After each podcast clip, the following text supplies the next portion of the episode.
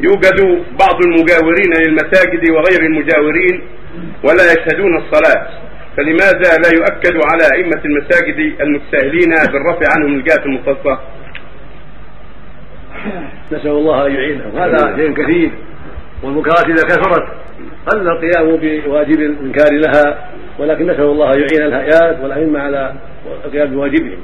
لأن التاركين للصلاة والجماعة كثروا جدا حتى شق على الأئمة تتبعهم والعناية بهم وحتى قل أن يوجد من يساعدهم من الهيئات على رد هؤلاء الحق وعلى قيامهم بأمر الله. فنسأل الله أن يعين المسؤولين وأن يعيدهم من الكسل والضعف وأن يمنحهم التوفيق والهداية والشجاعة لإقامة الحق ونصر الحق والدعوة إليه.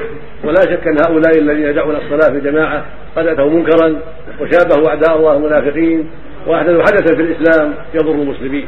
فالواجب على من له قدرة من آبائهم وإخوانهم وجيرانهم أن ينصحهم وأن يرفع بأمرهم عند الامتناع إلى ولاة الأمور إلى الهيئة لعلها تفعل ما تستطيع في دعوتهم إلى الحق وإلزامهم بالحق ووعيدهم إذا تخلفوا بالسين والأدب ومتى تكاتف تكاتف الأولياء أولياء الأمور يعني أولياء الأولاد وأشباههم من آباء وإخوة كبار ونحو ذلك متى تكاتفوا مع الهيئات في هذا ومع أئمة المساجد يحصل خير كثير إن شاء الله. لكن نسأل الله أن حتى ينكروا المنكر وحتى يرفعوا أمر المتخلفين وحتى يتساعدوا مع الهيئة في هذا الأمر العظيم.